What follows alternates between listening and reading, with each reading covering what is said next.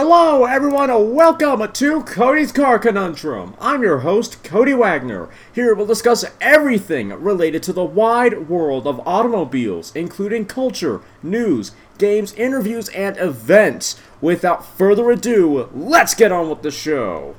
Hey, hey, everyone, welcome back to the podcast today. We are diving into another new car. This time it's an Infiniti and not an interesting one. Though we're talking about the 2021 Infiniti QX80 today against against Fresh Tech, new grades, and a $69,050 starting MSRP. Let's get into it.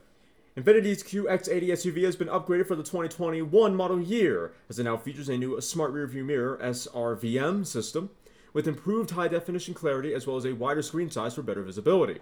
Buyers can choose between Luxe Premium Select and Sensory grades, with prices starting from $69,050 $69,059 for the two wheel drive model and $72,150 for the four wheel drive spec.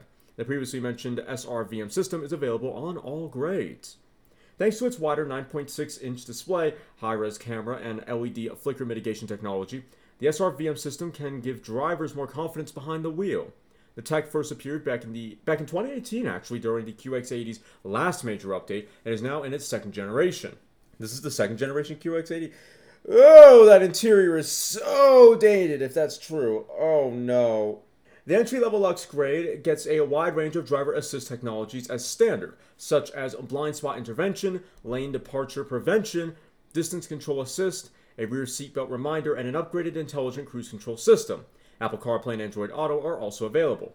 If you offer the uh, Premium Select instead, you get a bunch of exterior trim enhancements as seen on the limited run 2020 QX80 Edition 30 variant like dark chrome and black highlights on the grille.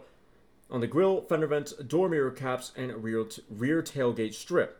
This model also comes with dark chrome 22 inch alloys, while the interior can be specified with either graphite, truffle brown, or Sahara stone colors, plus a revised matte brown accent trim.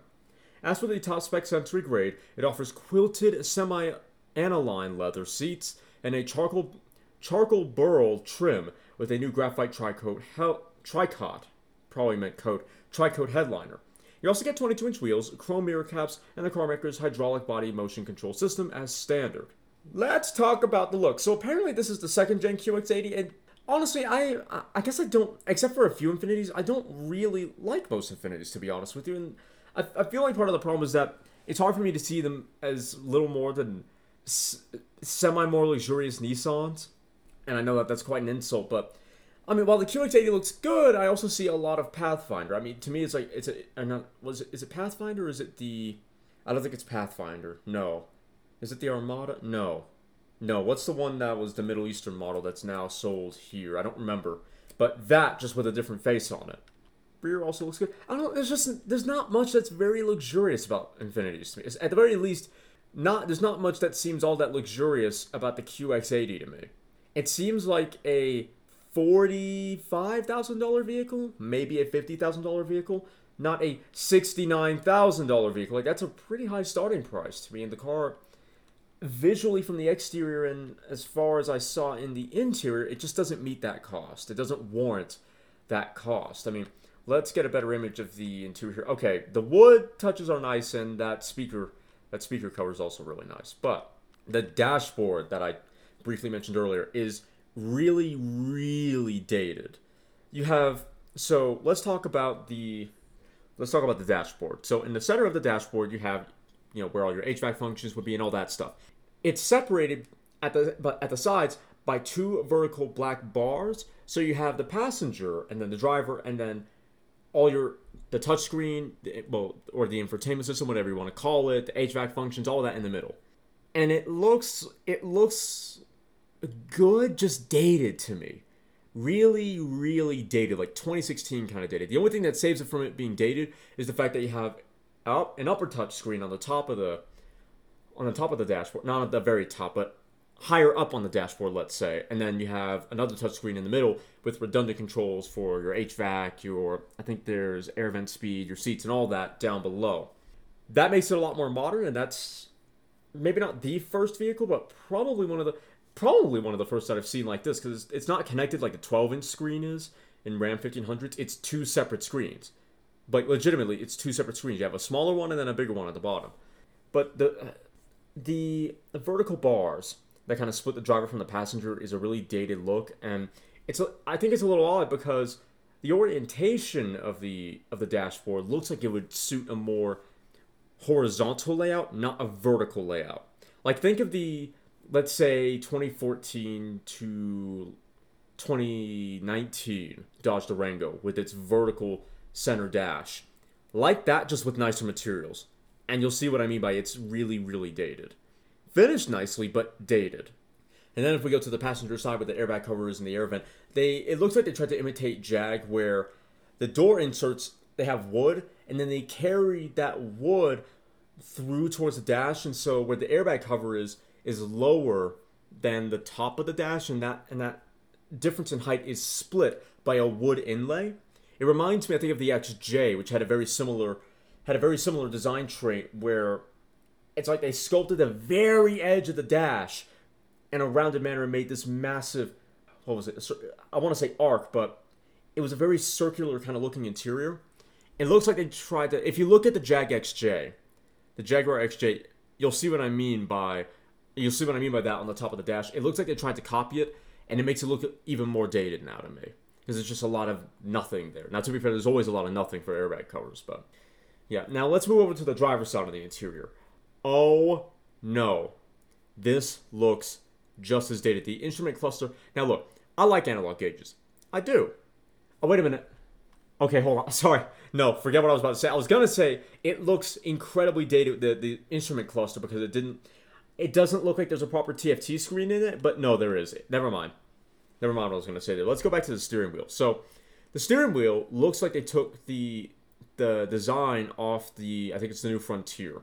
And what I mean by that is the vertical orientation of the buttons and then the connection of the spokes. So you have the two spokes on the side, and then you have the two spokes in the middle at the bottom of the steering wheel. They're connected, like on the Frontier, via a black, a, let's call it a black insert for now, for lack of a better word, that makes it look like it's the spokes are connected rather than them being separate, and the buttons are laid out. They look exactly the same to me as they do on the Frontier, and again, they're oriented vertically, so it just looks like a mess, which is perhaps a little bit harsh, but that's the way that it looks to me. It's a it's a very it's a very kind of cluttered steering wheel to me. I prefer buttons if you're gonna put buttons on a steering wheel, which I don't have problems a problem with to be honest with you. Like that's the modern way now. Even the Viper got buttons in his, in the fifth generation got buttons on the steering wheel. Thankfully, there weren't just buttons overload though. But this seems a little bit not even like it's well a little bit like it's button overload, but more so it's just not. To me, they're not oriented in a friendly way visually. It just looks like a waterfall of buttons, and I'm not quite a fan. The lower center console looks good. More of the wood, more of the wood motif that we've been seeing around the dash. I don't to call it. It's not really an insert. More of a. I don't want to call it a wood insert because I don't think that's correct. But for lack of a better word, right now, I'm sorry, wood insert that they have there. That's the same in the rest as the rest of the dash. I like that they have a proper gear gear knob. So it's not it's, it's not a rotary. It's not a rotary or anything like that. Where you see on most cars, it's an old fashioned.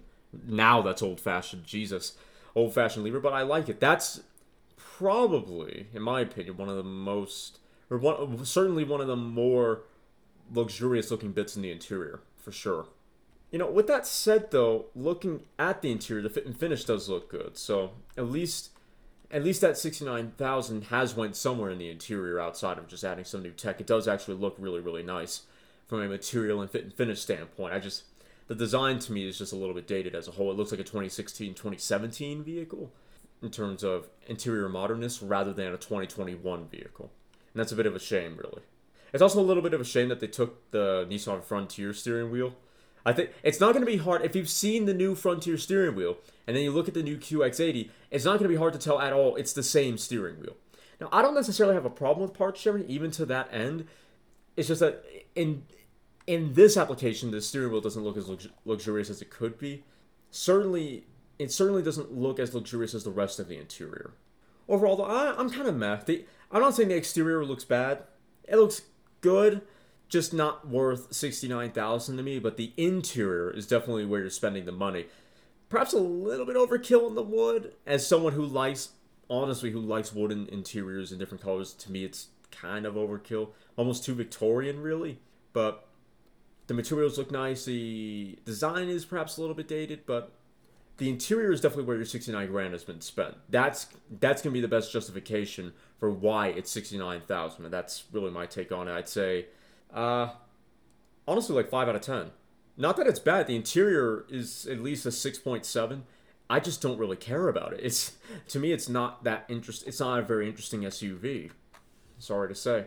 But anyway, I hope you all enjoyed. If you did, please let me know what you think of the QX80 and also like the episode, share the episode, and follow the podcast. If you're watching on YouTube, then please like, comment, share, and consider subscribing. If you do subscribe, I really do appreciate that. Please make sure to hit the little notification bell and then all notifications. That way you're obviously notified every time I upload. If you want to listen to this podcast on the road, but you don't have it on the Podbean mobile app, not a problem. Just boot up wherever you get your podcast. Before you start off, type in Cody's Car Conundrum, then choose the episode you want to listen to. I will see you all soon. You've just listened to me probably ramble about some cars if I'm being honest. If you've enjoyed me passionately talking about lumps of metal on wheels, then why don't you follow me on Twitter at CodyCar, C-O-N-U-N-D-R-M, or check out my website, www.codyscarconundrum.com, for articles and other car-related content. If you have any questions or would like to become a sponsor, send an email to drtaffy777 at gmail.com and put sponsor in the subject line. Make sure to follow me here or any other platform so you don't miss out on more full throttle content. Thanks for listening. I'll see you all in the next episode.